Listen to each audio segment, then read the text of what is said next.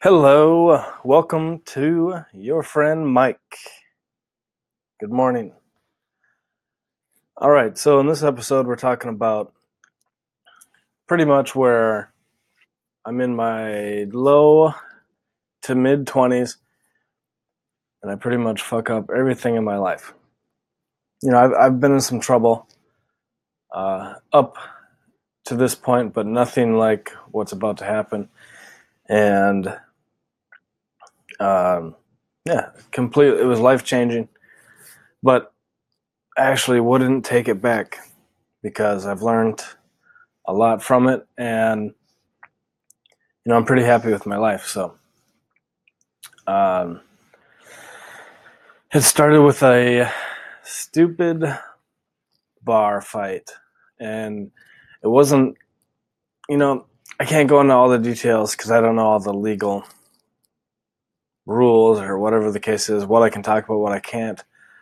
Uh, but I was found guilty of third degree assault, and um, I broke his jaw and his eye socket. Uh, maybe not his eye socket. That was probably someone else. I can't remember. But um, anyways, I didn't have very many drinks that night. Probably two, three drinks all night, and I was the designated driver home. So as we're you know, kind of throughout the throughout the night, my friend Pat was kind of flirting with this chick, and he was telling me, yeah, you know, this chick's been flirting with me, but her ex her ex boyfriend's here, and she's afraid of him.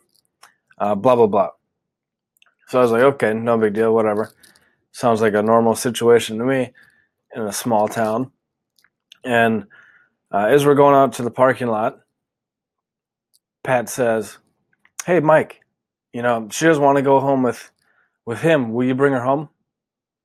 I say, yeah, I'll bring her home. And I think that's all her ex heard was, yeah, I'll bring her home. And he comes running over to me and he, you know, what motherfucker, blah, blah, blah.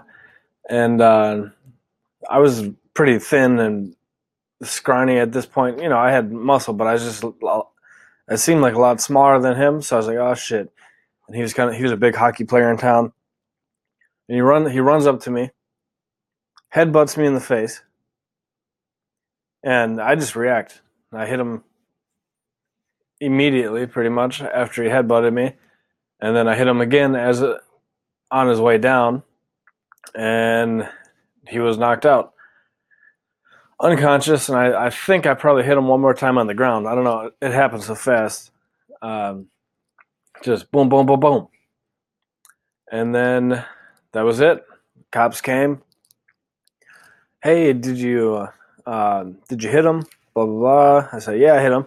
They're like, okay, let me see your hands. They took pictures of my knuckles, and they said, all right, have a good night. They they let me go. So I thought, okay, no trouble. Just a normal bar fight. Happen, shit happens all the time, right?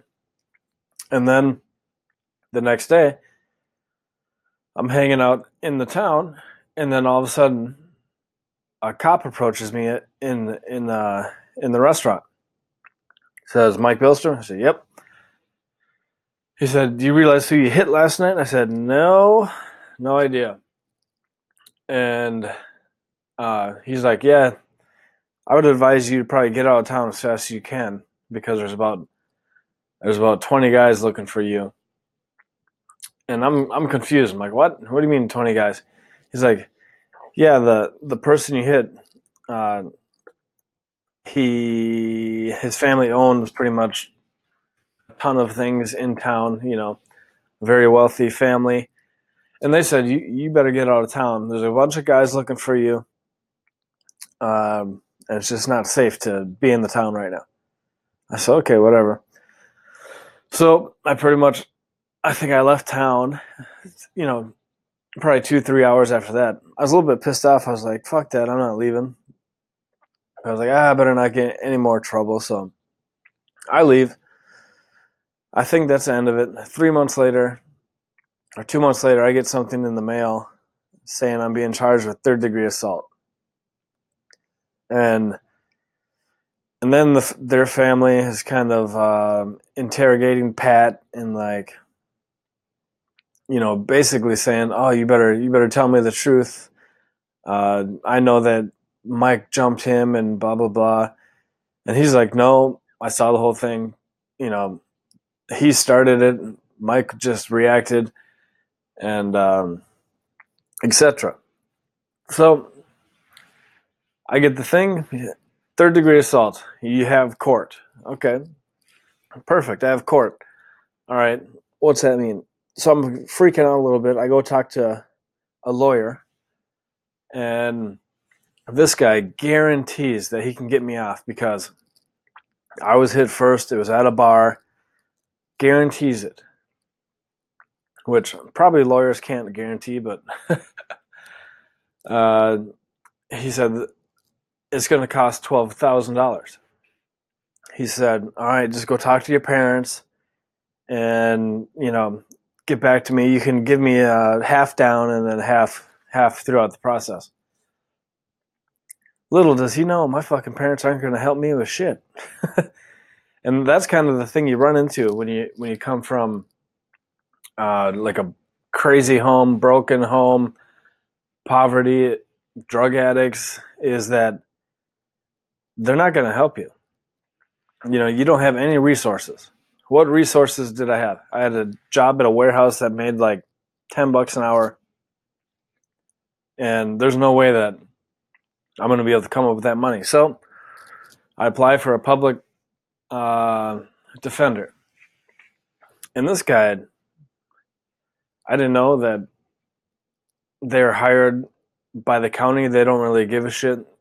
And they just want to talk to the prosecutor and try to close the case as fast as possible. I said, uh, I didn't know that at the time. So I'm meeting with him. He's like, Yeah, you just need to, you know, just take a plea agreement so you don't go to prison.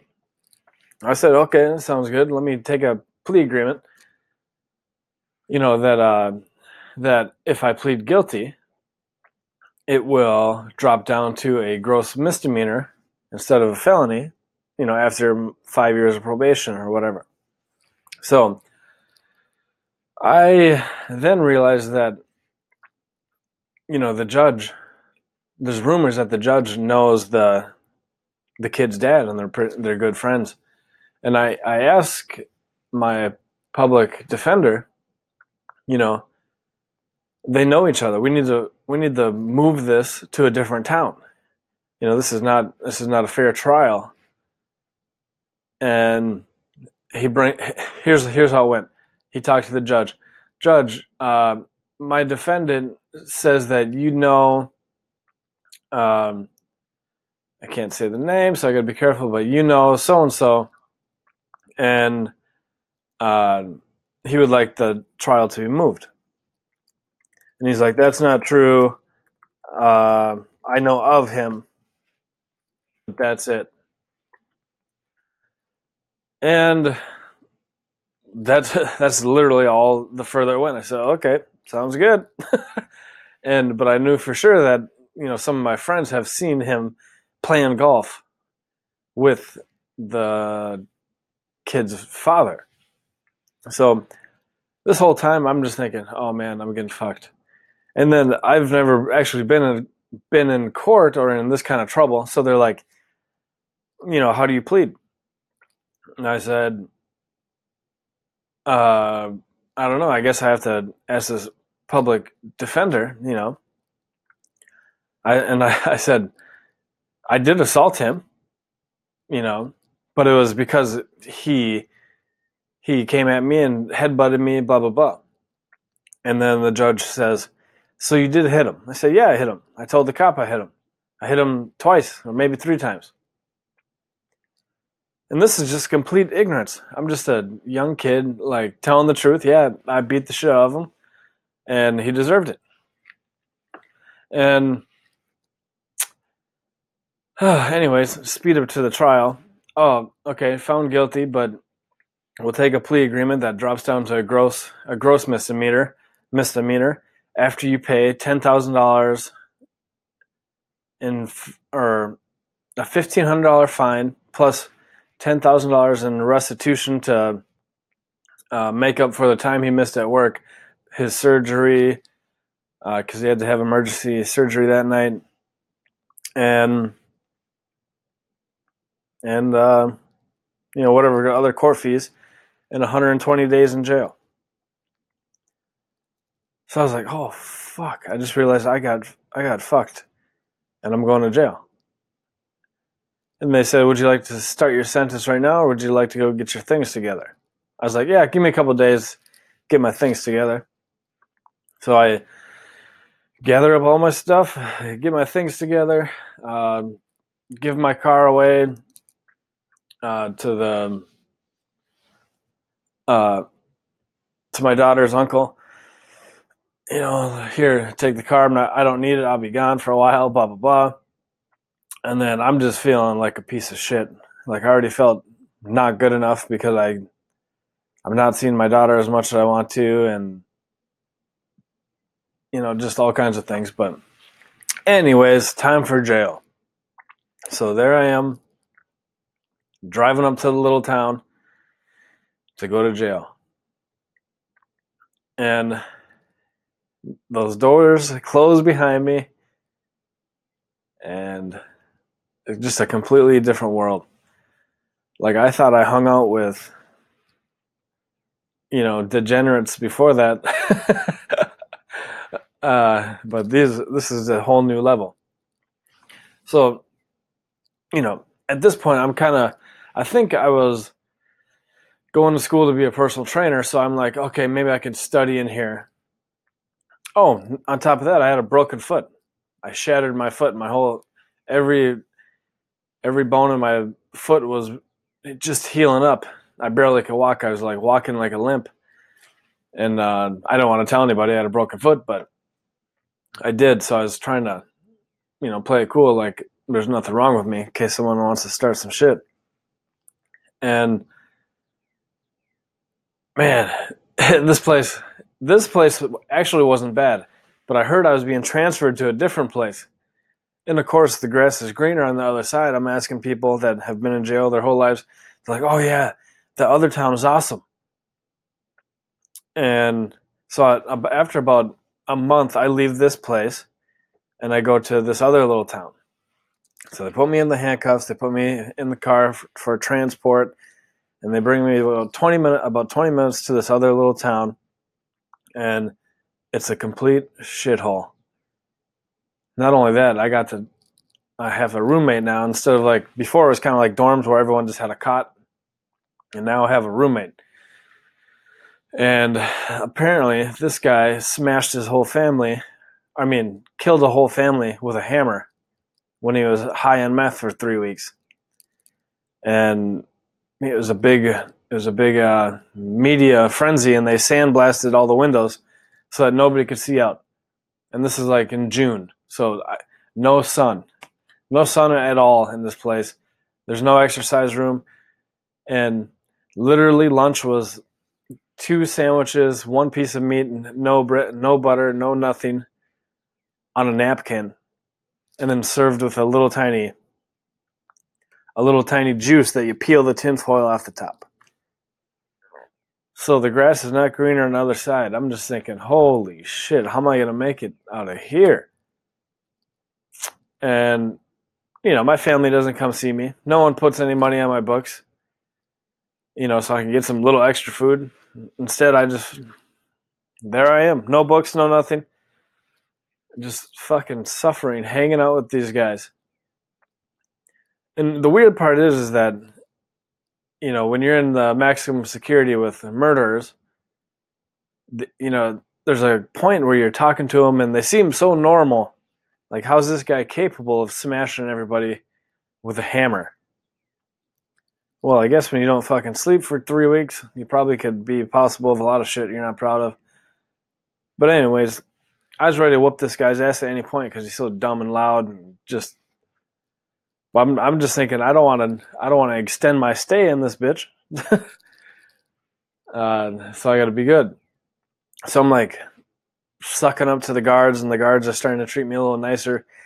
So they let me go to this other room and do some workout stuff. There's nothing in there. It's just a room where I can do push-ups and stuff. Uh, but I did develop a routine. I wanted to, I got up at uh, 5 a.m. every morning because it's nice and quiet. I can there's this little TV in a metal box. I can turn that on and watch what I want instead of what you know during the rest of the, the days all the retards are running running the TV and you know watching stupid shit and I started to save one of my sandwiches at lunch for uh, nighttime when I was starving. Um, anyways, some uh, somewhere along that point, I made a decision that either, you know, either this time can decide, you know, what I'm going to do, or I'm going to decide what I do at the time. So I requested to get some of my personal training books sent, uh, you know, up to the jail, and they reached out to the college and they sent the book that I'm supposed to study. So I, I you know, I learned all this stuff. I pr- pretty much learned everything I needed to learn to pass the test when I got out, because all I wanted to do was not hang out with these guys.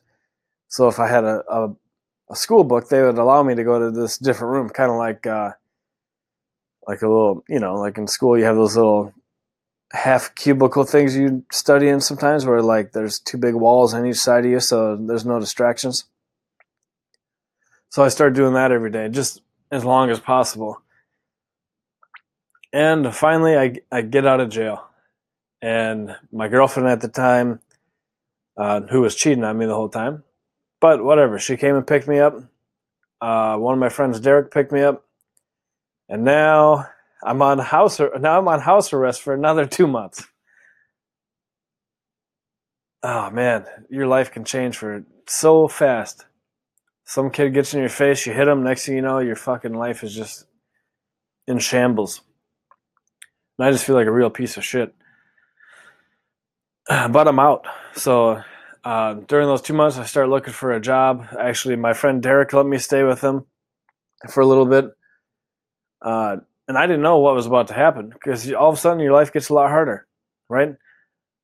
I, I apply for an apartment, can't get, I can't get a freaking apartment anyways because I'm on probation for five years, and when you have a crime of violence that's a felony, you know it's not the easiest to find a house when you have nobody to co-sign for you because your parents don't have their shit together or they don't give a fuck. Now all of a sudden you can't you can't get into a place. Oh, not only that, you try to get a job. Have you been convicted of a felony? Yes. So all of a sudden, like all the odds are stacked against me. And you know, I feel for people that that have all the odds stacked against them like that because you know, it took forever to fight my way out of that. And I couldn't get on an apartment lease. I had to like figure it out. And think about it. At this time, it's like 2004. The internet sucks. The internet is horrible. You barely can even get on it. And you know, now I could go on like I don't know, probably some roommate site, Craigslist, something. Instead, I'm picking up newspapers and like trying to figure out you know, where I'm going to live because Derek is going to the military. But my friend Katie, you know, she was still there and we tried the date for a little bit, but it just didn't work out because we're like, we're kind of like brother and sister. And, you know, thank God for her because she, she really uh, encouraged me to take a job that I had no confidence in, sales job, no, uh, no experience necessary, blah, blah, blah, blah, blah selling cars. I didn't want to do it, but she's like, "Oh, you could do it. You could do it. You could do it. Here, I'll, I'll buy you, uh, you know, I'll buy you a couple ties, a couple shirts, a couple pairs of pants."